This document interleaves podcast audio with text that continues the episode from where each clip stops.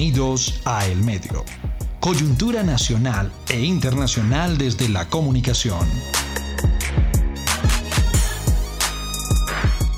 Bienvenidos al medio, soy Natalia Ochoa y hoy vamos a hablar de las redes sociales. ¿Qué está pasando con estas plataformas que por tanto tiempo nos han acompañado en nuestra vida? Diariamente publicamos ahí información sobre nuestro trabajo, sobre nuestra vida, sobre nuestra familia, pero parece que estamos entrando en una época un poco oscura de estas plataformas eh, y se han convertido en un enjambre de polarización, de violencia, de mensajes de odio. Y estamos aquí con José Carlos García, director digital de Caracol Televisión, para hablar de este tema y para analizarlo. José Carlos, ¿cómo estás?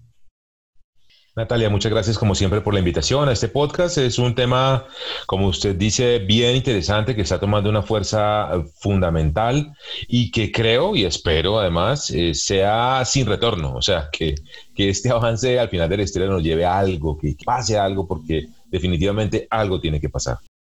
¿Por qué algo tiene que pasar? ¿En qué sentido? Si sentimos, José Carlos, si definitivamente estamos pisando el principio del fin de las redes sociales es el principio, por lo menos, de una gran discusión mundial que por ahora está desarticulada, creería yo que en algún momento ha de tocar un punto multilateral o multinacional mucho más fuerte.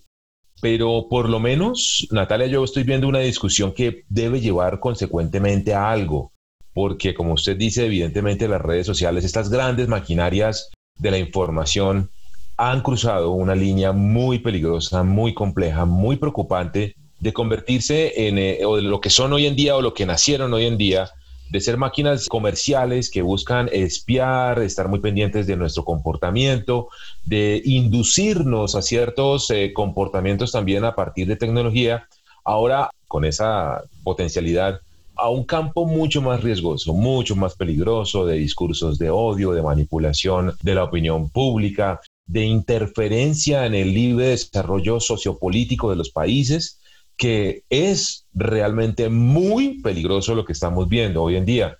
Y hay documentales, hay series, hay películas, hay un montón de ex empleados de estas compañías denunciándolo en voz propia ante los congresos eh, de la República de diferentes países, la Unión Europea, en fin. Así que la discusión por lo menos arrancó.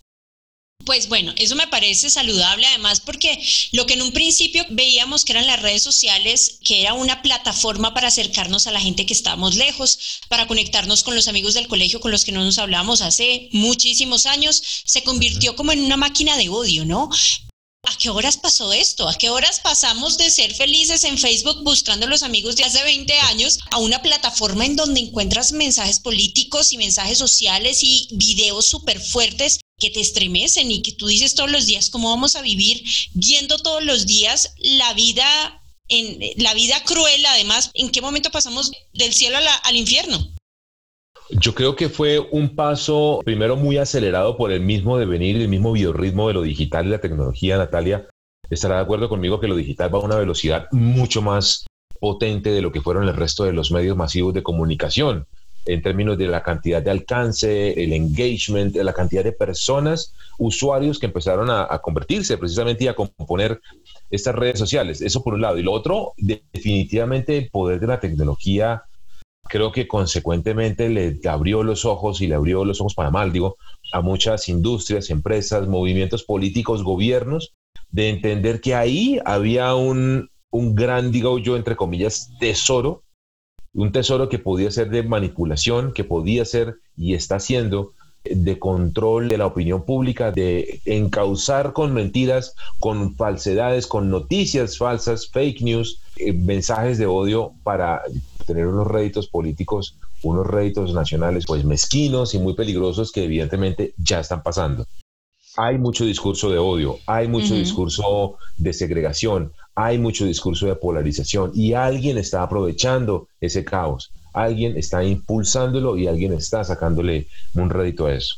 ¿A quién referimos con alguien? ¿A un sistema, a una persona, a un país o, a quiénes? Yo creo que muchos, Natalia, muchos, muchos. Lo que pasó con Cambridge Analytica hace unos años es, fue el primer paso, tal vez, ese gran descubrimiento, ese primer campanazo que vivimos de entender que un grupo político no se sabe todavía con, con total claridad, incluso a esta altura del partido claramente lo que hizo a partir de discurso de odio, de noticias falsas y de mentiras, lograr eh, que las elecciones en un país como los Estados Unidos tuvieran un curso distinto. Eso, al final de la historia, como un gran golpe de opinión, se ha convertido en una consecuencialidad y en una cosa que es casi que norma. En muchos países del mundo hoy en día la polarización, la división social está alimentada, ese caos está perfectamente construido a partir de las redes sociales. A alguien le interesa que usted, yo, mucha gente que nos escucha odie algo, comprenda que, por ejemplo, protestar socialmente está mal, que quienes protestan todos son guerrilleros, narcobandoleros, que hay que destruir, que hay que matar, que no tienen por qué estar protestando, cuando sabemos que eso no es así. La protesta social no solamente es un derecho, sino que ha sido el camino por el cual hoy en día, por ejemplo, tenemos vacaciones, tenemos un horario decente, tenemos una retribución por nuestro trabajo, las mujeres pueden votar, las mujeres pueden liderar. Ha sido la protesta social, la diferencia social, la diferencia política bien manejada, por supuesto, y pacífica, la que ha logrado que la humanidad logre grandes cosas. Hoy en día a alguien le interesa estigmatizar la protesta social, estigmatizar a, los homosexuales, a las minorías, a los negros, a la diferencia y, al desencuentro político lo están marcando como algo delictivo que hay que destruir, que está mal. Y eso nos puede estar llevando, lo han dicho muchos ex empleados de Facebook, a posibles guerras sociales, guerras civiles. Ahí lo podemos comentar más adelante, Natalia, pero hay empleados que están profundamente arrepentidos de ver cómo la tecnología que ellos ayudaron a crear, los algoritmos, los códigos, hoy en día están siendo usados como máquinas de odio para generar división. Pero lo que sí es cierto también, José Carlos, es que si no fuera por las redes sociales, no, no estaríamos viendo en vivo y en directo la realidad del país y la realidad del mundo. Si no fuera por las redes sociales, tal vez no nos hubiéramos enterado de la muerte de George Floyd en Estados Unidos o de lo que pasó en estas semanas con una persona en el Cauca, con Juliana, o lo que pasó con el señor aquí en Bogotá que electrocutaron los policías. También las redes sociales han servido de plataforma para que abramos los ojos. Sin duda, y yo me devolvería un poco a la, famosa primavera árabe, recuerda Natalia, cuando se dieron todos estos movimientos de sublevación social en esos países dictatoriales de Oriente Medio, que terminaron por eso, por darle voz a la gente y a partir de las redes sociales construir toda una discursiva alrededor de la opresión, de las dictaduras, eh, de países totalitarios que cercenaron por décadas a partir de familias dominantes los derechos sociales de los países. Hoy en día, cuando uno mira lo que pasó después de ese gran inicio que fue muy bonito y fue, digamos, muy esperanzador a partir de las redes sociales y mucha gente aplaudió a Facebook y aplaudió Twitter que estuvieron presentes y fueron protagonistas. Hoy en día, lastimosamente, ya no estamos en eso. Hoy en día, si bien siguen siendo una vitrina de comunicación y la gente libremente puede comunicar cosas. De todas maneras, esa información está siendo analizada para ver de qué manera puede ser mal usada para la tergiversación, el odio y la manipulación del discurso. Ese es el gran problema que hoy en día tenemos. Hay un movimiento que se dio muy fuertemente en los Estados Unidos e incluso pegó también en Europa, de empresas y que se fueron y dejaron de pautar en Facebook y en Instagram hasta que no pararan los discursos de odio en esas redes sociales. Porque la, gran mampara, la gran, eh, digamos, escudo que tienen estas redes sociales es que ellos dicen que ellos no pueden intervenir en lo que la gente libremente opina o dice. Pero eso es falso. ¿Por qué? Porque es que si bien la libertad de opinión también tiene un límite. Y una cosa es eh, opinar que un movimiento político no está en lo correcto, que está mal, que hay que hacerle monitoreo y fiscalización social a algo, que eso está perfectamente bien. Y otra cosa es mentir decir que alguien es violador de niños o que este movimiento político trafica con órganos o que los negros quieren hacer algo malo contra los blancos simplemente por su raza, o que los homosexuales son creados en laboratorio, o que el COVID es mentira y que nos, con el COVID nos quieren dominar. O que la Tierra es plana, ¿no? O que las vacunas no funcionan, ¿no? Que, las vacunas no funcionan, exactamente. Esos, esas situaciones deben, deben, es que no hay otro camino, deben ser controladas por las redes sociales, a menos que estén interesadas que ese discurso de tergiversación, odio y mala información y desinformación les sirva para algo, que es ganar plata. Básicamente, las mentiras también son lucrativas y las redes sociales ganan plata por esas mentiras. De acuerdo.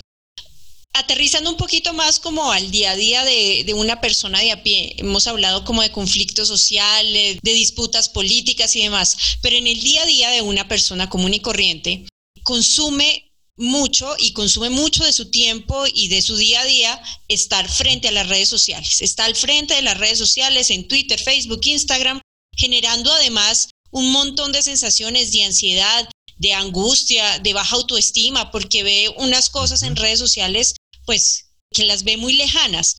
Más allá de las disputas sociales y de todo esto que hemos hablado, en el día a día, ¿qué tiene de bueno y qué tendría de malo el hecho de que las personas inviertan su tiempo o no inviertan, pues usen su tiempo en estar conectados a un, bueno, a un iPhone, a un computador viendo redes sociales. Pues esa sería, eh, Natalia, como la segunda gran columna de esta problemática. La primera la hemos hablado, que es la de la manipulación, la tergiversación, el discurso del odio, las noticias falsas, como, como, como esa gasolina, digamos, del caos dentro de las redes sociales que está ahora traspasando al mundo real político, al mundo real eh, social, de violencia. Y la otra sería esa que usted comenta, y es cómo estas redes sociales comprendieron que necesitaban implementarles, inyectarles a sus tecnologías, a sus algoritmos, metodologías psicosociales, digamos, de programación casi que neurolingüística, porque eso es lo que han revelado y lo que han denunciado los mismos ex empleados de estas redes sociales, no lo digo yo, cuando uno ve Social Dilemma, este documental tan de moda hoy en día en Netflix, varios de ellos lo revelan, lo denuncian, que fueron entrenados en grandes universidades, en departamentos de psicología de universidades como Stanford, de Harvard, ellos siendo programadores de tecnología, para que esos psicólogos muy profesionales les enseñaran dónde están esas fórmulas dentro del cerebro humano de la ansiedad, de la preocupación, del gusto, donde se generan los vicios del ser humano, para que ellos pudiesen encauzar la tecnología y los algoritmos a esas eh, situaciones. De esa manera lo que hacen, y se ve perfectamente en Social Dilemma en el documental, es que los algoritmos trabajan exactamente en esas ansiedades humanas, en esa parte cerebral de mantenernos enviciados y pegados, como usted dice, a un computador, a un celular, pendientes de la red social. Por eso uno todo el tiempo siente que el celular está vibrando en el teléfono o en el bolso. Cuando y las alertas, las alertas son terribles. Exactamente, las alertas, las notificaciones, todas esas cosas hacen parte, llegan en el momento en el que tienen que llegar con una temporalidad específica, porque ellos saben cómo funciona el cerebro humano, saben que uno en la mañana se levanta de cierta manera, a cierto momento hay que mandarle la primera notificación, luego comprende que uno está trabajando, cómo lo saco del trabajo con esta otra notificación, con este tema, cómo lo pongo, le hago un toque con un compañero, cómo llega el chat, de qué manera llega la notificación, cómo alumbran los colores, la ubicación de la información. Todo eso fue construido con anuencia de la psicología también. Ahí está la segunda gran pata de esta problemática y es necesitan que nosotros estemos literalmente enviciados de esa tecnología, que estemos metidos la mayor cantidad posible del tiempo ahí, porque todos nuestros movimientos, donde ponemos los ojos, donde damos un toque, donde hacemos clic, lo que nos llama la atención y lo que no, todo eso es información que está alimentando y retroalimentando a ese gran cerebro, a esa gran inteligencia artificial, a ese algoritmo que al final de la historia después lo venden al mejor postor. Entonces saben que José Carlos García es una persona que le tiene miedo, no sé, voy a decir alguna bobada, a engordar. Y si yo quiero y me preocupo por mi peso, entonces tengo una preocupación que puede estar alineada con la industria alimenticia. Y si la industria alimenticia puede ser para mí potencialmente un enemigo, ¿qué partido político apoya la industria alimenticia? Y si se da cuenta, generan todo un camino de odio y de cómo manipulan y me manipulan a mí y a todos mis pares para odiar algo, para ir en contra de algo, porque políticamente hay un rédito, económicamente hay un rédito. De acuerdo. Y si eso es con el cerebro de los adultos, no me quiero imaginar lo que pueden estar haciendo con un ah, cerebro más inmaduro como el de los adolescentes o el de los niños. Pero en medio de todo esto, las redes sociales, José Carlos, ¿tienen algún pro, alguna cosa positiva? ¿Por qué tenemos todavía instalados muchos de nosotros aunque cada vez menos, aunque yo siento que digamos que la nueva ola, la nueva onda es no de estar conectado a eso, siento yo de alguna manera, pero ¿por qué seguimos ahí enganchados? ¿Hay algo positivo? Yo creo que sí. Yo creo que esta tecnología bien usada es muy poderosa y muy potente y debería serlo además para la razón inicial por la que fue. Muchas de las personas que hablan en estos documentales y entrevistas que trabajaron para Facebook, para Twitter, para Google, para Instagram y WhatsApp y demás, ellos siempre dicen que cuando comenzaron su ideal hace 10, 15, 20 años en este despunte de la revolución digital y de las redes sociales, siempre el ideal era conectar, cerrar brechas, darle voz a quienes no tenían, darle una oportunidad de acceso de bancarización a quienes no estaban bancarizados, permitirle a las pequeñas pymes, emprendedores pequeñitos, poder vender a nivel mundial, ampliar sus mercados, conectar naciones, conectar culturas, visibilizar culturalmente muchas cosas. Y ese era como el inicio y así comenzó y por eso hablamos de la primavera árabe y hablamos de estas situaciones. Yo creo que si volvemos a eso básico, y de cierta manera intervenimos, y aquí es donde volvemos al punto inicial de esta conversación, qué es lo que falta que los países, las naciones empiecen a darse cuenta de esta problemática y a intervenir con la herramienta que tienen, que es la herramienta legislativa, las regulaciones, empezar a meterle muela a estas grandes corporaciones que hoy en día ya están definitivamente convertidas en maquinarias de odio para que de alguna manera retornen a lo que tienen que retornar, a lo básico, a que sean realmente benéficas, porque las redes sociales, respondiendo a la pregunta Natalia, y en general la tecnología es muy, muy buena con inteligencia artificial estamos combatiendo el COVID. Con inteligencia artificial estamos entregando de mejor manera eh, subsidios a la gente. Con blockchain estamos haciendo que la entrega de tierras y la recuperación de tierras usurpadas al país funcione. Son cosas reales, que es lo que les estoy contando. Con inteligencia artificial estamos detectando de manera temprana con una imagen diagnóstica el cáncer de seno. Una máquina, un algoritmo hoy puede ver una eh, radiografía de seno y puede saber en un 99,99% con exactitud si esa persona va a tener cáncer de seno. Usted puede calcular lo valioso de eso, es increíble. También vamos, estamos protegiendo ecosistemas, estamos eh, logrando combatir enfermedades. Es decir, la misma tecnología que estos de Facebook, de Twitter, de Google están usando para cosas malas o esencialmente con un egoísmo comercial, digámoslo, si no queremos ser tan fatalistas, aunque sí están despuntando lo malo del odio, esa misma tecnología bien usada, bien regulada, bien controlada por los gobiernos, puede y debe ser de beneficio mutuo, de socialización, de democratización y de beneficio y de cambiarle para bien la vida a muchas personas. ¿Y cuál es el camino para que eso se revierta, para que ese camino, digamos, comercial en el que se han enfocado las redes sociales se revierta y volvamos como al origen, al principio, a lo que realmente estaba funcionando y a todo eso que usted está comentando? ¿Qué hacemos? Que los gobiernos ajusten sus normas, sus normativas, será un tema de educación del público. ¿Por dónde es el camino? Yo, yo suelo ser, lastimosamente, Natalia, un poco fatalista al respecto, lo, lamento ahí porque, básicamente, Natalia, porque ya aquí hay un componente geopolítico. Esto ya lastimosamente se convirtió además en una lucha transnacional. Entonces, China y su poderío tecnológico en este momento lo estamos viendo en la cara de todos nosotros en un enfrentamiento muy fuerte con la tecnología y, la parte geopolítica de los Estados Unidos. Europa también está terciando. Entonces estamos viendo cómo Estados Unidos está con su tecnología combatiendo muy fuertemente la de China, Europa la de Estados Unidos, China está un poco más quieta, pero pues por supuesto no se va a dejar. Así que si algún día el mundo quiere regular a Facebook, ahí el presidente de ese país y sobre todo el nefasto que hoy en día está puesto ahí, por supuesto va a defender a capa y espada a su industria. Y ya deja de convertirse en una pelea netamente tecnológica de la ética alrededor de la tecnología y se va a convertir en una pelea geopolítica que pues entenderá usted Natalia esto entra en otro escenario muy difícil de, de desenredar. La madeja se hace más compleja un ejemplo de eso que nos estás contando, José Carlos, es lo que pasó con TikTok en Estados Unidos. El gobierno de Estados Unidos decidió vetar esta aplicación para que la gente no la pudiera volver a descargar y no la pudiera volver a actualizar. Sin embargo, pues en las últimas semanas la justicia de Estados Unidos suspendió temporalmente esa prohibición de descargar TikTok. Eh, pero pues es eso, es el ejemplo que nos estás contando perfecto. Cuéntanos qué, cuál es la real historia de TikTok en Estados Unidos.